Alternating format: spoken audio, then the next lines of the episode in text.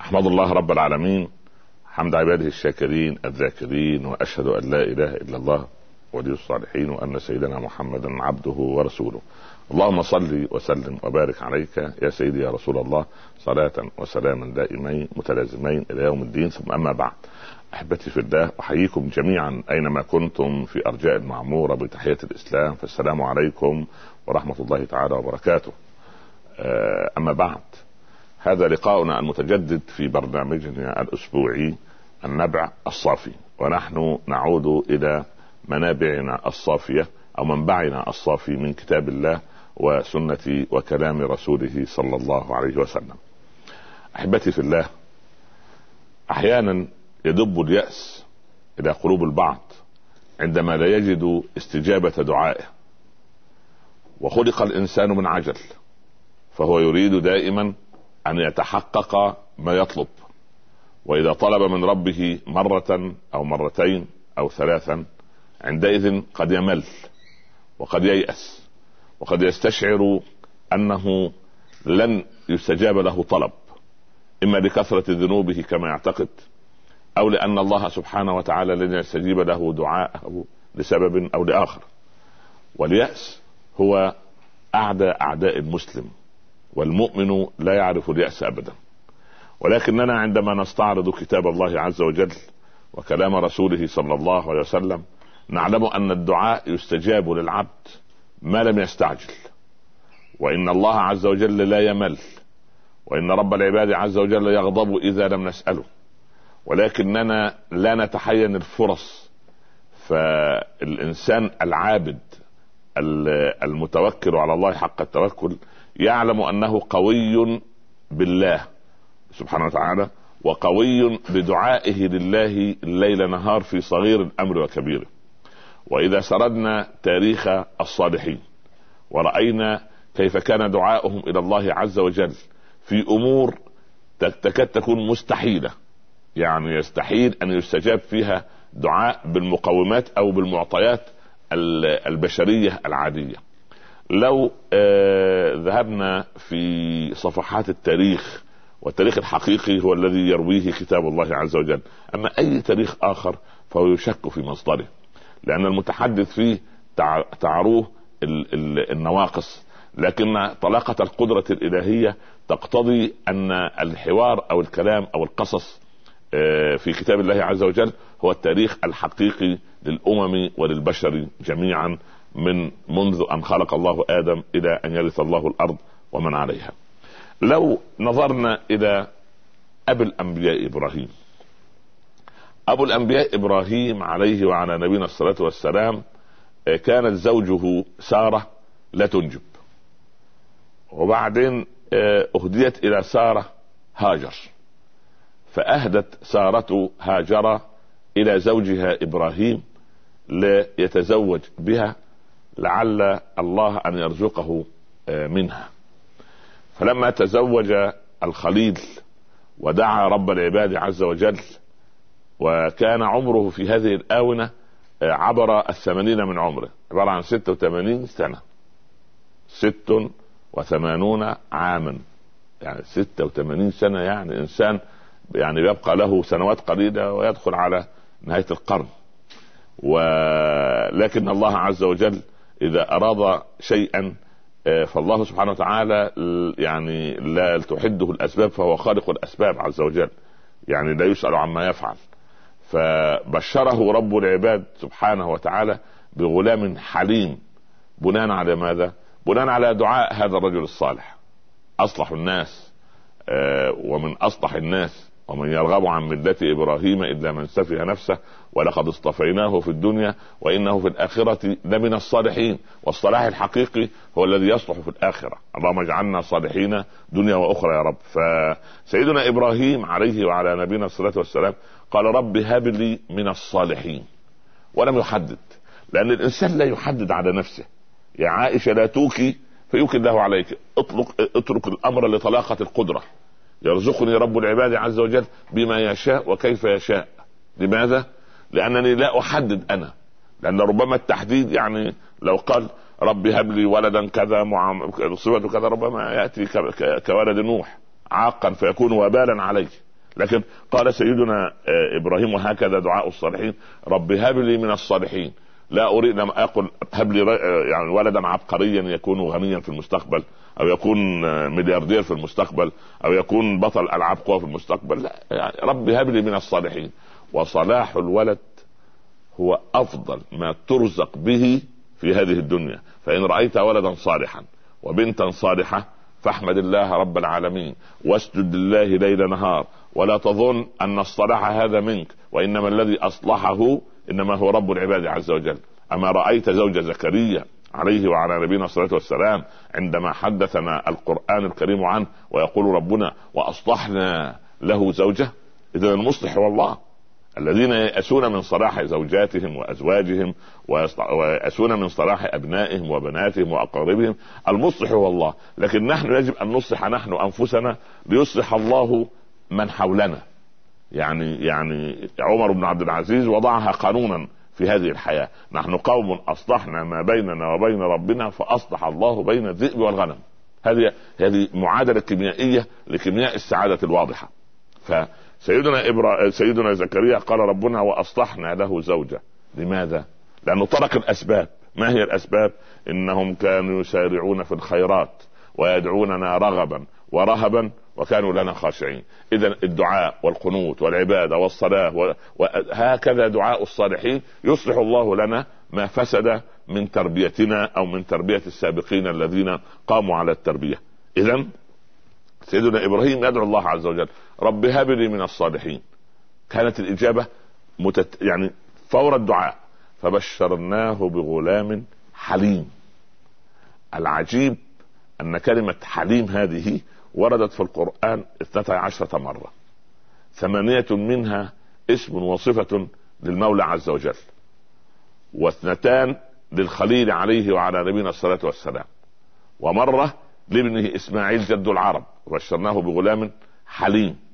ومرة يستهزئ فيها قوم شعيب بشعيب إنك لأنت الحليم الرشيد. المهم ما دخل الحلم في شيء إلا زانه وما نزع الحلم من شيء إلا شانه. الحلم رفيق يعني يعني قرين الرفق. فالإنسان الحليم رفيق. والإنسان الذي نزع منه الحلم إنسان نزع منه الرفق. فلا تجد لا رفيق بالناس لا رفيق بالقريب ولا بالبعيد ولا يحترم الكبير ولا يوقره ولا يعطف على الصغير ولا يرحمه. لماذا؟ لأن الحلم ولى بعيدا عنه. والنبي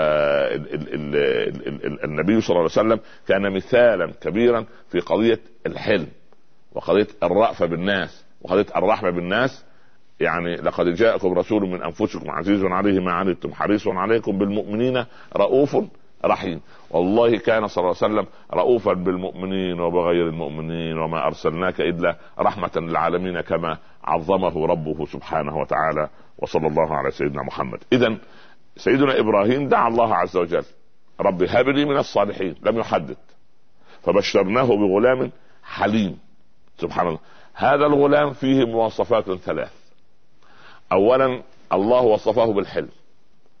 ولما جاء سبحان الله العظيم يعني وهو صالح أيضا رب هب لي من الصالحين فهو صالح. ثم لما جاء أبوه وبلغ معه السعي أراد أن يبلغه أمر ربه.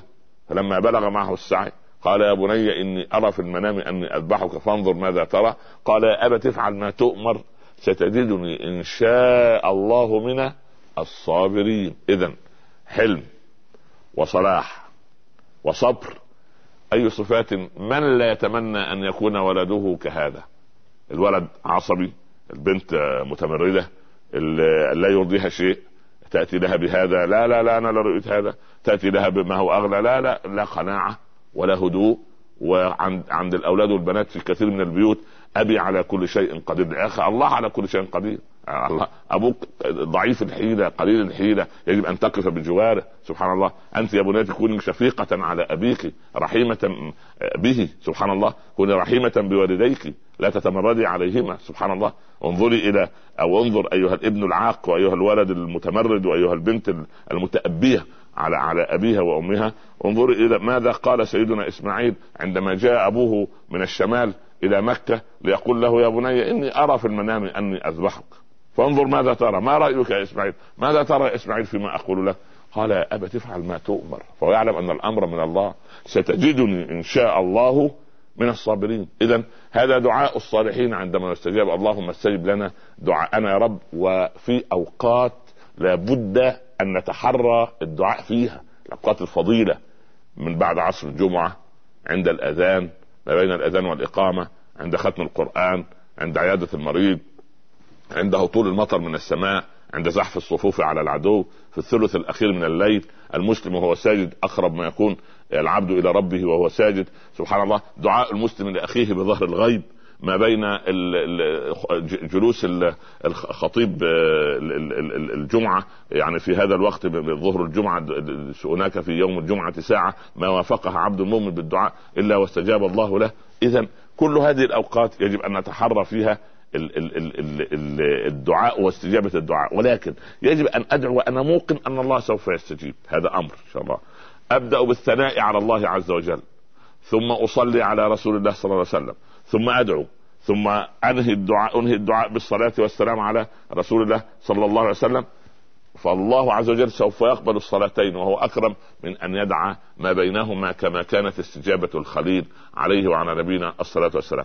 الأمر الأعجب بعد ثلاث عشرة سنة من هذه الحادثة ومن هذا الدعاء رزق إبراهيم بإسماعيل. بلغ إبراهيم التاسعة والتسعين من عمره.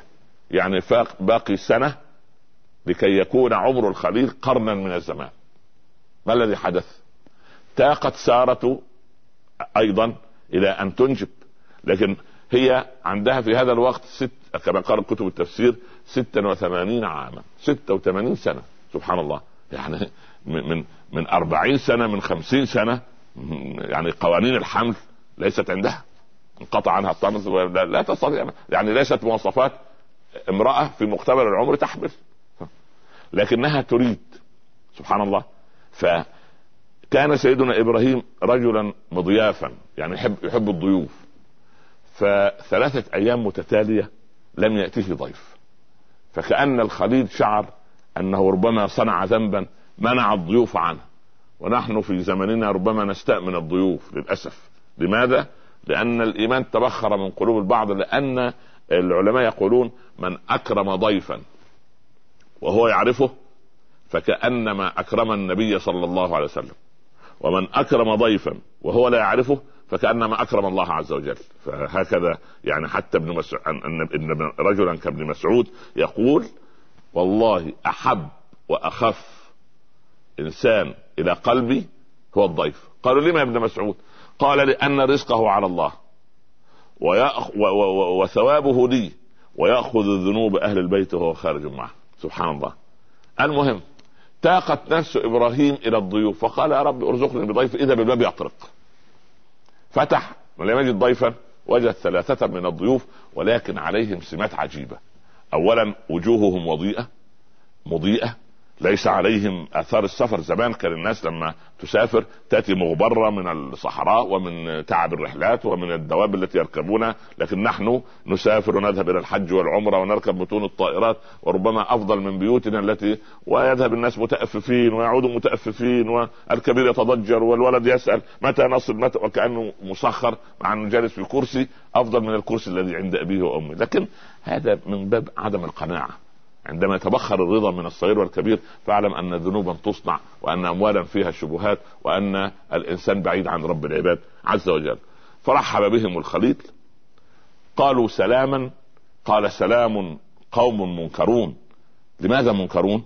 لأن يعني ليس عليهم آثار السفر. يعني سبحان الله واحد جاي من من بلاد بعيدة في هذا الوقت وليس عليه لا غبار ولا ولا ولا, ولا شيء فشيء في منتهى الغرب.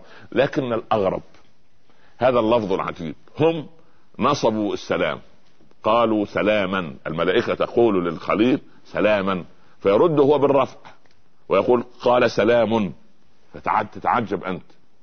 وأنا أريد من البرامج الفضائية في القنوات أن أن ترفع مستوى المستمعين والمشاهدين وهم أهل خير وهم مستوى مرتفع أصلا إلى حلاوة اللغة وجمال اللغة. لأننا قد ننكر لغتنا. يعني رموني كما تقول اللغة على لسان حافظ أو يقول حافظ إبراهيم على لسان اللغة رموني بعخم في الشباب وليتني عقمت فلم أجزع لقول عداتي أنا البحر في أحشائه الدر كامن فهل سألوا الغواص عن صدفاتي؟ وسعت كتاب الله لفظا وغاية فكيف أعجز عن أسماء ومصطلحات؟ يعني سبحان الله وكم عز قوم بعز لغاتي. يعني اللغة هي هي هوية الأمة. ولغتنا لغة القرآن بلسان عربي مبين. المهم الملائكة يقولون سلاما. سلام هذا مفعول مطلق. مفعول مطلق. لفعل يعني مقدر يعني نحن نسلم سلاما. وهذه تفيد كما يقولون التجدد والحدوث. أما سلام فهو خبر لمبتدأ محذوف أو مبتدأ مقدر. خبر لمبتدأ مقدر. تقديره أسلم يعني أنا أسلم سلام عليكم. سلام. هذا يدل يدل على الثبوت. والثبوت أفضل من التجدد. شيء ثابت أفضل من الشيء المتجدد هنا نلمح أن الخليل يرد السلام بأحسن منه. إذا حييتم بتحية فحيوا بأحسن منها. اردوا رغم أنها كلمة واحدة وهذه بلاغة القرآن. يعني عندما يقول لك آه، إنسان السلام عليك أو السلام عليكم قل وعليك السلام ورحمة الله. إذا قال عليك إذا قال لك السلام عليك ورحمة الله قل وعليكم السلام ورحمة الله وبركاته. إذا قال لك السلام عليكم ورحمة الله وبركاته قل وعليكم السلام ورحمة الله وبركاته تفضل لتشرب أو لتأكل ترد بأحسن منها بأحسن منها حتى وإن كان بينك وبين المهم قالوا سلاما قال سلام. قوم منكرون فلما دخلوا فما لبث أن جاء بعجل حنيذ. أنت تتعجب. تقول أن الضيوف ثلاثة. ويكفيهم يعني شاه صغيرة جدي صغير نصف خروف آه، كيلو مت... 2 آه، آه، كيلو جرام من من اللحم بلهجة العصر. لكن أن يذبح عجلا كبيرا ويشويه يعني لثلاثة قالوا إن الكريم إن الكريم لا يقدر كرمه بميزان وإنما يكرم لأنه صاحب كرم بس. ولذلك لأن الله عز وجل هو الكريم سبحانه فهو لا يسأل كم أعطى ولا من أعطى فهو يكرم الجميع. أما مسألة ماذا صنع الملائكة والضيوف الثلاثة في بيت الخليل وما هي قضية الدعاء هنا وما هي قضية الاستجابة هنا فهذا هو موضوع تكملة حديثنا بعد هذا الفاصل إن شاء الله. كونوا معي. نكمل حديثنا بإذن الله. مرحبا بكم. مرحبا بكم أحبتي في الله مرة أخرى ونحن نتحدث عن دعاء الصالحين. نسأل الله أن يجعلنا من الصالحين وأن يجعل دعاءنا دعاء الصالحين وأن يستجيب لنا ولكم رب العباد سبحانه وتعالى بكرمه ومنه. جلس الضيوف الثلاثة والخليل لا يعرفهم وراغ إلى أهله فما لبث أن جاء بعجل حنيذ فقربه إليهم. العجيب أن المدلول اللفظي في القرآن أغرب من الخيال أو يعني شيء يعني سبحان قربه إليهم هذه دليل خدمة صاحب البيت لضيفه. للضيوف دائما إيه؟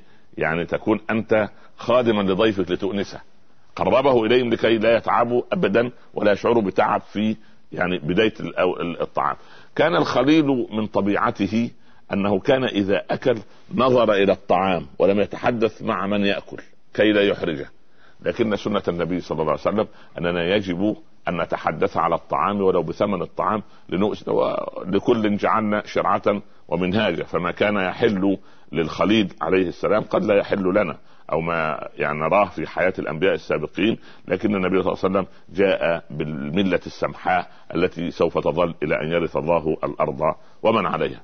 آه، سارة زوجة زوج الخليل عليه وعلى نبينا الصلاه والسلام قائمة من خلف قوة تنظر إلى هؤلاء الضيوف بعجب الخليل يأكل وحده وهم لا يأكلون فلما يعني رأهم أن أيديهم لا تصل إليه لا تمتد إلى الطعام أوجس منهم خيفة. تتوجس خيفة. ما, ما, ما, ما من هؤلاء الضيوف الذين يأكلون؟ سبحانه نكرهم. أوجس خيفة تعجب. فإذا ب يعني زعيم الضيوف إنه جبريل عليه السلام يعني هم ثلاث ملائكة ينبئونه أنهم رسل الله. سبحان الله. الزوجة زوج إبراهيم سارة تضحك مما يعني فبشرناها بإسحاق ومن وراء إسحاق يعقوب. اولا في هذه الآونة دائما عندما تسمع قصة في القرآن انتقل فورا إلى البيئة التي وجدت فيها القصة بأفرادها وزمانها ومكانها وأحداثها. امرأة كانت عاقر سبحان الله كانت عاقرا. بلغت من العمر أرذله الآن 86 سنة. زوجها رجل شيخ كبير كما قالت ألد وأنا عجوز. وهذا بعلي شيخة المرأة كبيرة السن يقال لها عجوز. والرجل كبير السن يقال له شيخ. يعني يعني لا يقال عن الرجل الكبير عجوز. لا نحن دائما في اللهجة اللهجات العامية العربية نقول هذا رجل عجوز. ده هذا رجل شيخ. شيخ يعني كبير السن. أما المرأة يقال لها عجوز.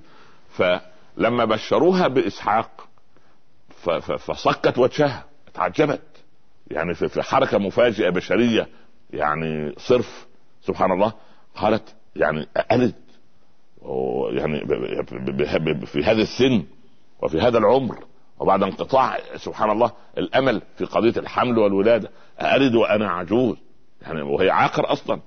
وهذا بعد شيخة قالوا أتعجبين من أمر الله؟ سبحان الله. ألد وأنا عجوز هذا استفهام تعجبي. فهو الملائكة تطمئنها. أتعجبين من رحمة من أمر الله؟ لا يتعجب أبدا من أمر الله. رب العباد إذا وهب لا تسألن عن السبب. يقول آه، ربما روي في الأثر عما رفع من الحديث القدسي إلى رب العباد عز وجل. وعزتي وجلالي لأرزقن من لا حيلة له حتى يتعجب صاحب الحيل. يعني أحيانا القضية في إيه؟ قضية لو كانت الأرزاق تجري على ذي الحجة لو كانت الأرزاق توزع بالعقول لهلكت اذا من جهلهن البهائم. عزكم الله الحيوانات السائمة الحمار والجاموسه والبعير ولا يجد ما يأكل لو كانت القضية بالعقل. لأن القضية بالايه؟ بالرزق. سبحان الله. ولو كانت الأرزاق تجري على ذي الحجة اذا لهلكت من جهلهن البهائم. فهذه الزوجة الصالحة وقد عبرت اقتربت من التسعين زوجها بقي له سنة ويكون له عمره مئة عام فتتعجب ألد وأنا عجوز؟ وهذا بعد شيخة سبحان الله العظيم. العجيب أن لما أيقن الخليل أنهم ملائكة الكل يعلم أن الملائكة فيهم صفات. لا يأكلون لا يشربون لا ينامون لا يتزوجون لا يتناسلون. مهمتهم التسبيح والتحميد لله رب العالمين. تماما كما نرزق نحن النفس يعني عندنا إيه؟ شهيق زفير. كم مرة في الدقيقة؟ ست عشرة مرة. الملائكة ترزق التسبيح والتحميد والتكبير والتهليل كما نرزق نحن النفس. هذه سبحان الله. وهم لا نستطيع أن نقول عن الملائكة أنهم آه، الملائكة ذكر ولا أنثى خارج خارج هذه الحدود. سبحان الله. من قال مثلا إن قال العلماء من قال إن جبريل ذكر فهو فاسق ومن قال إن جبريل أنثى فهو كافر. وجعلوا الملائكة الذين هم عباد الرحمن إناثا. أشهدوا خلقهم؟ ستكتب شهادتهم ويسألون. لأن هم كانوا أهل مكة أيام البعثة أهل قريش. كانوا يقولوا أنه دول يعني أنثى إناث. الملائكة إناث لجمال شكلهم وهذا كلام أهل الكفر. فنحن نصرف الملائكة عن هذه القضية وإنما هم لهم مهمات محددة حددها رب العباد عز وجل. والنبي صلى الله عليه وسلم في ليلة المعراج رأى كل الملائكة تبتسم في وجهه إلا ملكا واحدا ما ابتسم قط. فتعجب وسأل جبريل يا جبريل من هذا الذي لا يتبسم في وجهه أو لا يبتسم في وجهه؟ قال هذا مالك خازن النار. ما ابتسم منذ أن خلقه الله أو منذ أن خلقت النار. ما ابتسم. مالك هذا يوم يناديه الكفار والعياذ بالله نسأل الله أن يصرفنا وإياكم عن جهنم وعن عملها في الدنيا وعنها جزاء يوم القيامة ويدخلنا الجنة دون سابقة عذاب. يخاطب أهل النار يا مالك ليقضي علينا ربك. ليقضي علينا تكون النهاية. قال اخسأوا فيها ولا تكلمون قال صلى الله عليه وسلم ورد مالك عليهم بعد ألف سنة. يعني هو سأله سؤال أهل أهل جهنم والعياذ بالله يا مالك ليقضي علينا رب لتكن النهاية لأن أهل النار لا يموت فيها ولا يحيا نسأل الله أن يصرف عنا عذابها إن عذابها كان غرامه فمالك خازن لأن كما أن رضوان كما يقال خازن الجنة مالك خازن النار يناديه بعد ما انقطع أملهم سبحان الله في, في النجاة يا مالك ليقضي علينا ربك قال اخسأوا فيها ولا تكلمون. والعياذ بالله رب العالمين رد مالك عليهم بعد ألف سنة. المهم دعاء الصالحين أن أمنا سارة سبحان الله أو زوج إبراهيم عليه السلام سبحان الله تعجبت. ولكن مع قدرة الله لا يتعجب الإنسان أبدا. إذا ذهبت إلى أحد كبار الصالحين في صفحة أخرى من صفحات القرآن تجد كريم الله موسى شيخ بني إسرائيل. عندما بلغ بالرسالة دعا أن يكون مدده من الله عز وجل. قال رب اشرح لي صدري لأن صدري هينغلق من فرعون ومن هذا الجبروت. ورب اشرح لي صدري ويسر لي أمري واحلل عقدة من لساني يفقه قولي واجعل لي وزيرا من أهلي. هارون أخي أشدد به أزري وأشركه في أمري كي نسبحك كثيرا ونذكرك كثيرا. إنك كنت بنا بصيرا. انظروا إلى الدعوة العجيبة هذه. شرح الصدر تيسير الأمر. حل العقدة من اللسان أن يفقهوا القول يعني يفهموه سبحانه يفهموا رسالته ثم أن يعينه بأخيه هارون أن يكون له وزيرا سبحان الله يشدد به أزرة ويجمع به شتاتة سبحان الله كي يكون النهاية التسبيح والتحميد لله رب العالمين. كيف كانت الإجابة؟ قال قد أوتيت سؤلك يا موسى. كل هذا أجيب سبحان الله. فأعود إلى إلى قضية سيدنا إبراهيم بالذات ومع دعوة سيدنا موسى ودعائه كدعاء الصالحين أن الله عز وجل رزق الخليل وزوجه هاجر ورزق الخليل وزوجه سارة. في هذا العمر المتقدم من الزمن كي يبعث الأمل في قلوب البائسين اليائسين. كم من أناس ييأسون من أنه دعا ربه خمس سنوات وسبحان الله. إن الله عز وجل إذا أحب عبدا أخر إجابة دعائه لأنه يحب أن يسمع صوته. سبحان الله. فأنت إذا لم يعجل لك بالإجابة فلا تخلق ولا تيأس وإنما اطرق باب الله سبحانه وتعالى. ولكن ال الإنسان سبحان الله العظيم قد يأتيه الشيطان. يقول له هل يستجيب لك ربك أنت؟ أنت إنسان كثير الذنوب. أنت إنسان كيف سبحان الله تطريق باب الله وأنت هكذا وكذا وأنت لا تصلين وأنت كذا لا سبحان الله. أنا أقول للجميع واعظا نفسي اولا. أن باب السماء لا يغلق في وجه إنسان. طائعا كان أم عاصيا ولذلك من تقرب إلي شبرا تقربت منه ذراعا ومن تقرب مني إلي ذراعا تقربت إليه باعا. ومن أتاني مشيا أتيته هرولة. سبحان الله. اذا اذا اذا العبد يجب أن يقترب ولكن يدعو. هناك ال ال في مسألة الدعاء عدة أمور مهمة جدا في قضية الدعاء. اولا لا يجب ابدا أن ندعو بإثم ولا قطيعة رحم. هذا أمر. ثانيا يجب ألا نتعدى في الدعاء. فلا ندعو يعني يعني بأدعية شبه مستحيلة. اللهم أمت إبليس اللهم اجعل الليل في النهار والنهار في حاجات يعني أشياء من ثوابت السنن الكونية لا تدعو بهذا ولكن ولكن أنت إذا دعوت لا يكون بإثم ولا قطيعه رحم. هذا أمر. الأمر الثاني عدم استجابة الدعاء لأمر خطير وهو أكل الشبهات والحرام. يا سعد اطب مطعمك تكن مستجاب الدعوة.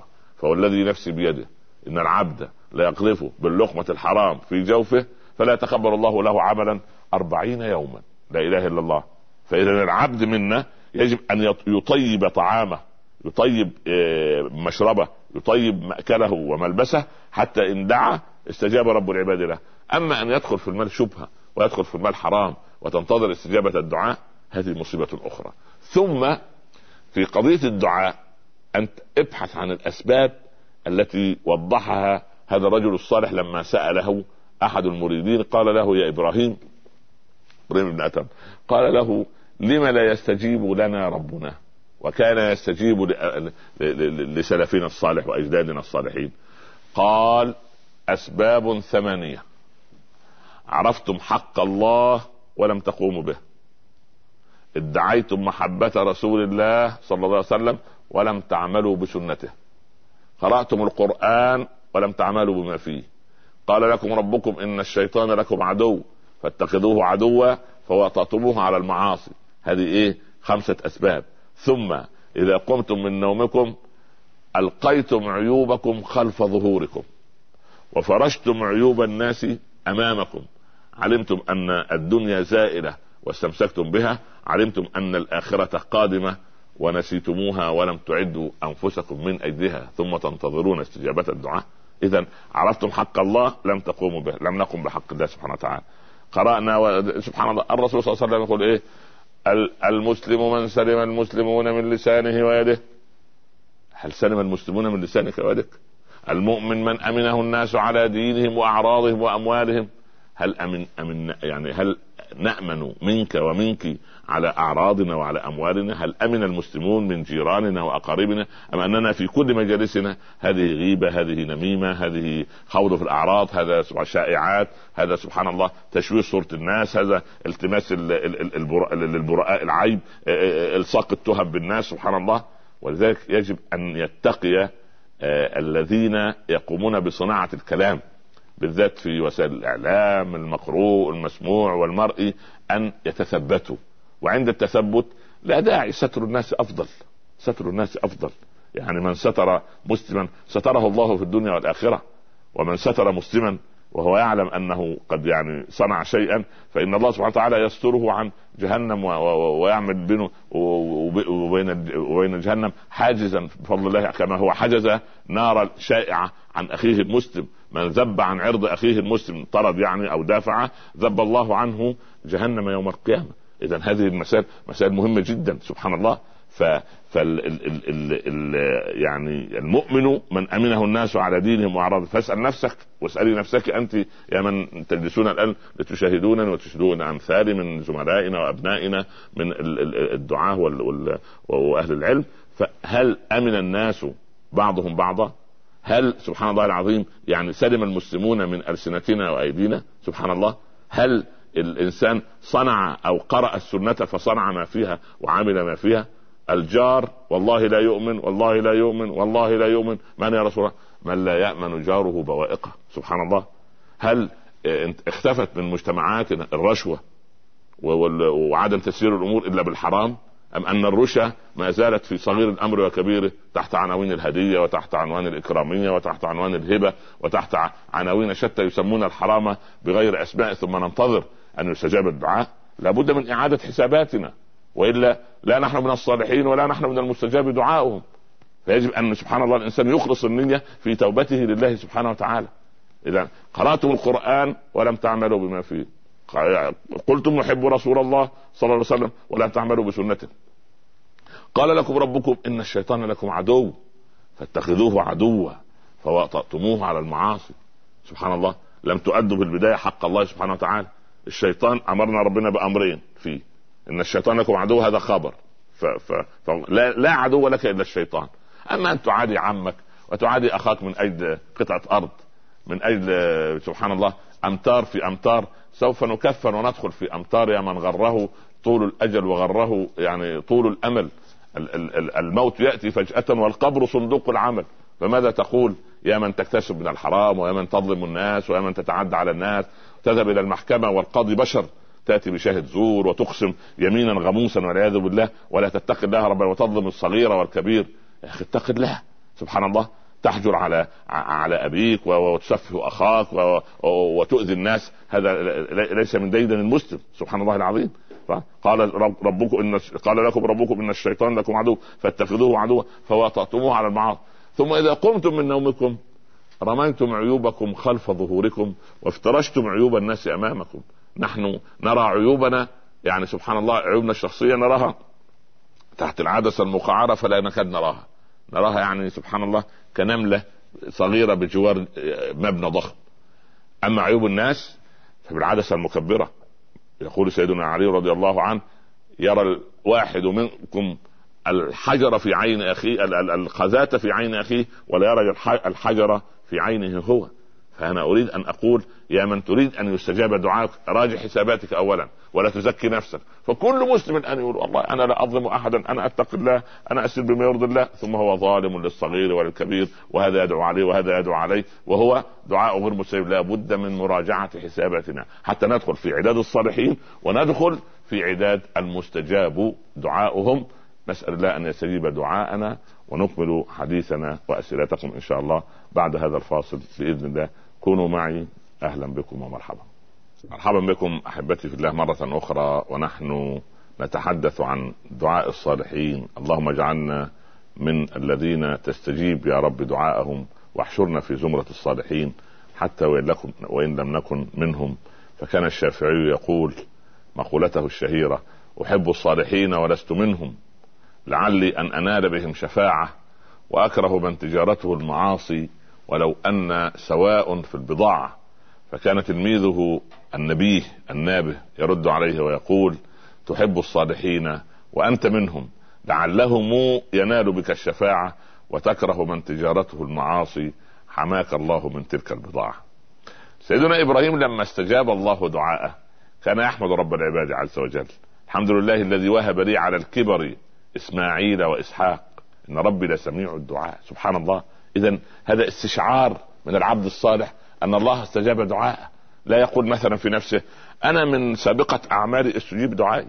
أنا لما خططت ونظمت واستخدمت العقل ودراسات الجدوى يعني يا اخ الإسلام يعني من فضل الله عز وجل أن وفقك لدعائه وأن يسر لك هذا الدعاء وأن فتح لك آه، أبواب السماء. أنا أعرف آه، بعضا من آه، المريدين والأطباء النابهين ما شاء الله الواحد منهم إذا دخل إلى العملية الجراحية قبل أن يدخل على مدى أربعين سنة يقول أنا أتوضأ قبل إجرائي للعملية وأصلي ركعتين بنية قضاء الحاجة وأسجد وأدعو الله أن يوفقني في نجاح العملية وأن يكون على يدي بفضل الله إنقاذ هذا المريض برحمة الله عز وجل. هذا إنسان موصول بالله. هذا إنسان موصول بالله سبحانه وتعالى. فيستجلب ما عند الله من فضل ومع الأسباب المعطاة فهو يشعر أنه عبد فقير إلى رحمة الله. فيدعو رب العباد سبحانه وتعالى بعد أن يصلي ركعتين أن يوفقه في هذه العملية. وأنت يا أهل يا صاحب ال ال ال ال أو أنت أيها المريض أو أنت يا أه- أنتم يا أهل المريض قولوا أيضا أن اللهم يسر للطبيب فهما وذكاء وقلبا نابها وعقلا متفتحا مستنيرا بفضل الله أن يشخص الداء وأن يوفقه في توصيف الدواء وأن يضع الله عز وجل السر في الشفاء. لأن أحيانا يأخذ الإنسان الدواء ولا لأن الله عز وجل قضيه قضية سر وضعه الله في الدواء. يشفي هذا ولا ولا يشفى ذاك. يعني هذا يأخذ الدواء نفس المرض. نفس السريرين بجوار بعض. هذا يأخذ العلاج. يشفى وهذا يأخذه ولا, ولا سبحان الله لسر وضعه الله في في في في هذا الدواء. فاذا قضية ال ال الإنسان يستمد قوته من الله سبحانه وتعالى. فأنا أعود إلى القضية وأقول إن لابد عندما لا يستجاب الدعاء أن أراجع حساباتي. ما الذي يحدث؟ عرف يعني أنا قلت أن أو أدعيت أو ككلنا يعني نقول نحن نعرف رب العباد عز وجل لكن ما قمنا بحق الله. ما قمنا بحق الله سبحانه. ما زال الظلم موجودا وما زال البغي موجودا وما زال التعدي موجودا. ندعي محبة رسول الله صلى الله عليه وسلم. ولو رآنا ما عرفنا من سلوكياتنا وتخبطنا وظلم بعضنا لبعض ودس أنوفنا في حياة البعض والفضول والتساؤلات التي لا داعي لها وما نحن بالذين يجب أن نعرض عن عن عن مثل هذه الأمور. فاذا هذه بعض من أسباب عدم استجابة الدعاء كما رأينا أن استجاب الله للصالحين من أمثال الخليل عليه السلام وزوجتيه الصالحتين وسيدنا موسى كما دعا ربه. نتلقى إن شاء الله أسئلتكم بإذن الله واتصالاتكم. أول اتصال إن شاء الله تفضل. أيوة. السلام عليكم. وعليكم السلام ورحمة الله وبركاته. جزاك الله عنا كل خير يا دكتور. الله يبارك فيك وجزاك جزاك عنا كل خير لأنك فعلا انت أنت النبع الصافي النا كلنا الله يرضى عنكم يا رب خلينا يعني. الله يغفر لنا ما لا تعلمون أنا بحب أقول لك أنا الحمد لله بالدعاء آه كتير آه، هيك مع الله دائما. الحمد لله. فأنا مريت يعني بشدة كتير قوية. نعم. و... وكنت بفز بجوف الليل أدعي لربي وأنا أبكي. نعم. والحمد لله حسيت إني أنا مع الله. نعم. وبين يديه هيك حسيت إحساس رهيب. الله أكبر. والحمد لله ربي أعطاني ما طلبت ما شاء الله عليك. الآن أنا أدعو لربي ليلا نهارا. ليلا نهارا بكل دعاء بكل صلاة. نعم.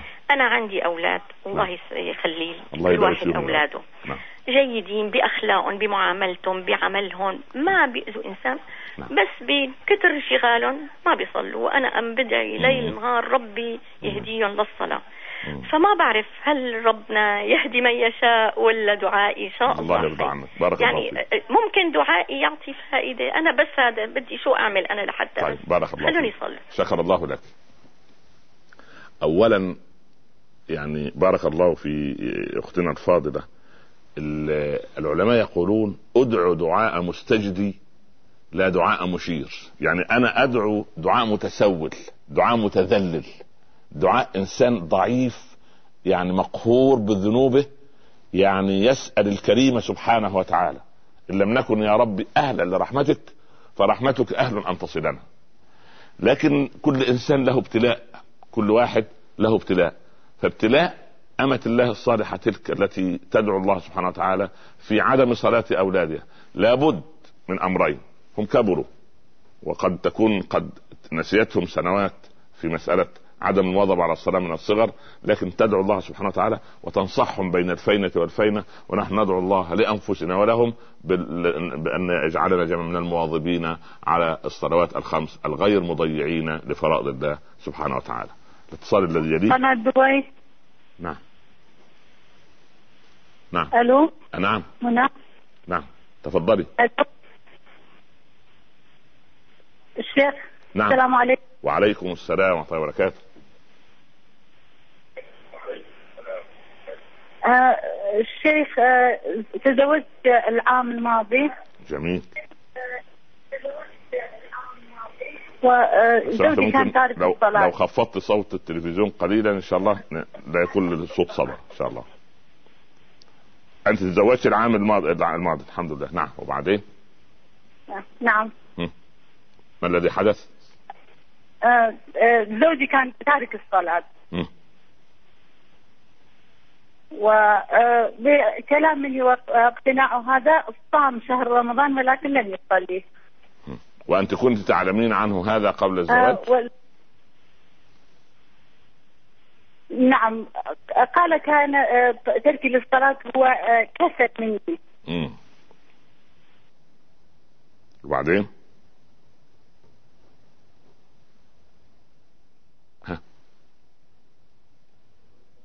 يبدو أن الاتصال انقطع. السلام عليكم. طيب حاولي مرة أخرى حتى نرى ما هذا الكسل الذي يجعل الناس لا يصلون. نعم. السؤال الذي يليه أو الاتصال ال- الذي يليه. السلام عليكم. وعليكم السلام ورحمة الله وبركاته. ازيك يا شيخ الله يبارك فيك الحمد لله. لو سمحت أنا كنت عايز استفسر عن سؤال حرام عن حلال معلش يعني في عباد الله الصالحين برضه. نعم.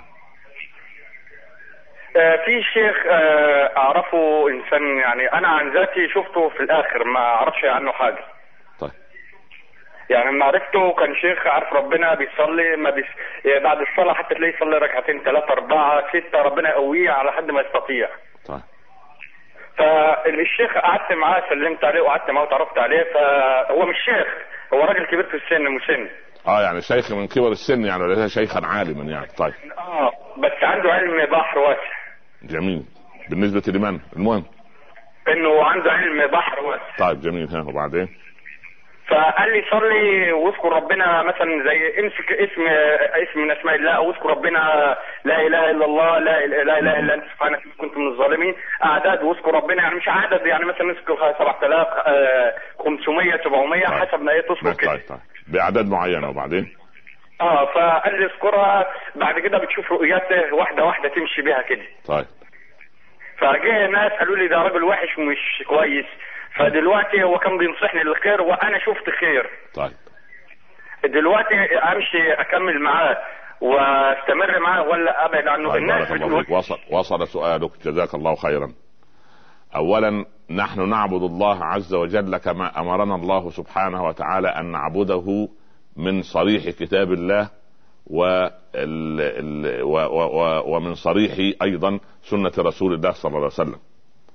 يعني. الأمور الواضحة في كتاب الله في كل كتاب الله كتاب الله واضح كله. فنأخذ من هذا هذا الأمر الصريح الواضح ما نطبقه. فأنا لا أستطيع أن أعبد رب العباد عز وجل على مزاجي أو على وفق تفكيري سواء محدود أو غير محدود. فهناك عبادات نتعبد بها لله عز وجل دون اجتهاد منا لانها عبادات توقيفية. فلا داعي لأن نأتي بأسماء معينة ثم نذكرها أعدادا معينة. يعني ليس هذا الشيخ أو غيره أو ليس هذا الرجل كبير السن أو غيره أعلم من صحابة رسول الله صلى الله عليه وسلم ولا من التابعين ولا من تابع التابعين ولا من الفقهاء المعروفين في العالم الإسلامي على مر الزمن. ولا هم يعلمون ما كان يعلمه رسول الله صلى الله عليه وسلم. هو الذي قال لنا اذكر كذا عند كذا وكذا عند كذا. هذه حددها النبي صلى الله عليه وسلم وأنت ترى الخير في اتباع السنة. فإن اتبعت كتاب الله وسنة رسوله صلى الله عليه وسلم لا تضل ابدا إن شاء الله. فلا تقل فلان قال وفلان قال وإنما نقول قال الله قال رسوله صلى الله عليه وسلم. فالبعد عن مثل هذه الأمور خير كبير لك والعودة إلى الحق خير من التمادي في غير ذلك. هذا والله أعلم. ها؟ الاتصال الذي يليه إن شاء الله. طيب. نعود إلى أو نكمل إلى أن يأتي الاتصال يعني إن قضية الدعاء. أول آفة من آفات الدعاء العجلة. ما معنى العجلة؟ أنا أدعو الله عز وجل في أمر ما. ثم يعني سبحان الله أحدد أحدد يعني مسألة يعني الأمر الذي أريده وفق يعني يعني سبحان الله عقلي أنا. أنا عقلي محدود. ولا أستطيع أن أعرف ما هو الخير وما هو الشر. ولكن عندما أدعو ألقي الأمر برمته لله رب العالمين ونسأل الله أن يستجيب لنا دعاءنا جميعا. وسبحان الله دعاء المسلم لاخيه بظهر الغيب فأنا لا أنساكم من الدعاء وأنتم أيضا لا تنسونا من الدعاء وندعو عسى أن تكون ساعة من ساعات الإجابة. سبحانك اللهم وبحمدك اللهم صل وسلم وبارك عليك يا سيدي يا رسول الله. اللهم اجعلنا والمشاهدين جميعا جمعنا جمعا مرحوما وتفرقنا من بعده تفرقا معصوما. لا تجعل بيننا شقيا ولا محروما. اللهم لا تدع لنا في هذه الليلة العظيمة ذنبا إلا غفرته ولا مريضا إلا شفيته ولا عسيرا إلا يسرته ولا كربا إلا أذهبته ولا هما إلا فرجته ولا دينا إلا قضيته ولا ضالا إلا هديته ولا طالبا إلا نجحته ولا حاجة من حوائج الدنيا لك فيها رضا ولنا فيها صلاح إلا قضيتها ويسرتها يا رب العالمين. اللهم ارزق بناتنا بالأزواج الصالحين وأبناءنا بالزوجات الصالحات واطرد عنهم شياطين الإنس والجن ووفقهم وإيانا لما تحب وترضى. هب لنا من أزواجنا وذرياتنا قرة أعين واجعلنا للمتقين إماما. أكرمنا ولا تهنا أعطنا ولا تحرمنا زدنا ولا تنقصنا كلنا ولا تكن علينا آثرنا ولا تؤثر علينا. اللهم ارزقنا قبل الموت توبة وهداية ولحظة الموت روحا وراحة وبعد الموت إكراما ومغفرة ونعيما. أصلح لنا ديننا الذي فيه عصمة أمرنا ودنيانا التي فيها معاشنا وآخرتنا التي إليها معادنا. اللهم اجعل الحياة زيادة لنا في كل خير واجعل الموت راحة لنا من كل شر. اللهم هب لنا من أزواجنا وذرياتنا قرة أعين واجعلنا للمتقين اظلنا بظل عرشك يوم لا ظل إلا ظله. اسقنا من يد رسولك صلى الله عليه وسلم شربة من حوض الكوثر لا نظمأ بعدها أبدا. أدخلنا الجنة بدون سابقة عذاب. اجعل عن أيماننا نورا وعن شمائلنا نورا ومن أمامنا نورا ومن خلفنا نورا واجعل من فوقنا نورا ومن تحتنا نورا واجعل لنا نورا يا رب العالمين. نعوذ بك من دعاء لا يسمع وعين لا تدمع وقلب لا يخشع ودعوة لا يستجاب لها. وصلى الله على سيدنا محمد وعلى آله وصحبه وسلم يا رب تسليما كثيرا. سعدت بكم في هذه الحلقة. لا تنسونا من صالح دعائكم ونسأل الله سبحانه وتعالى أن نلقاكم دائما على خير. إن شاء الله نكون من الدنيا نلقاكم الأسبوع القادم. نستدعكم الله الذي لا تضيع ودائعه. والسلام عليكم ورحمة الله تعالى وبركاته.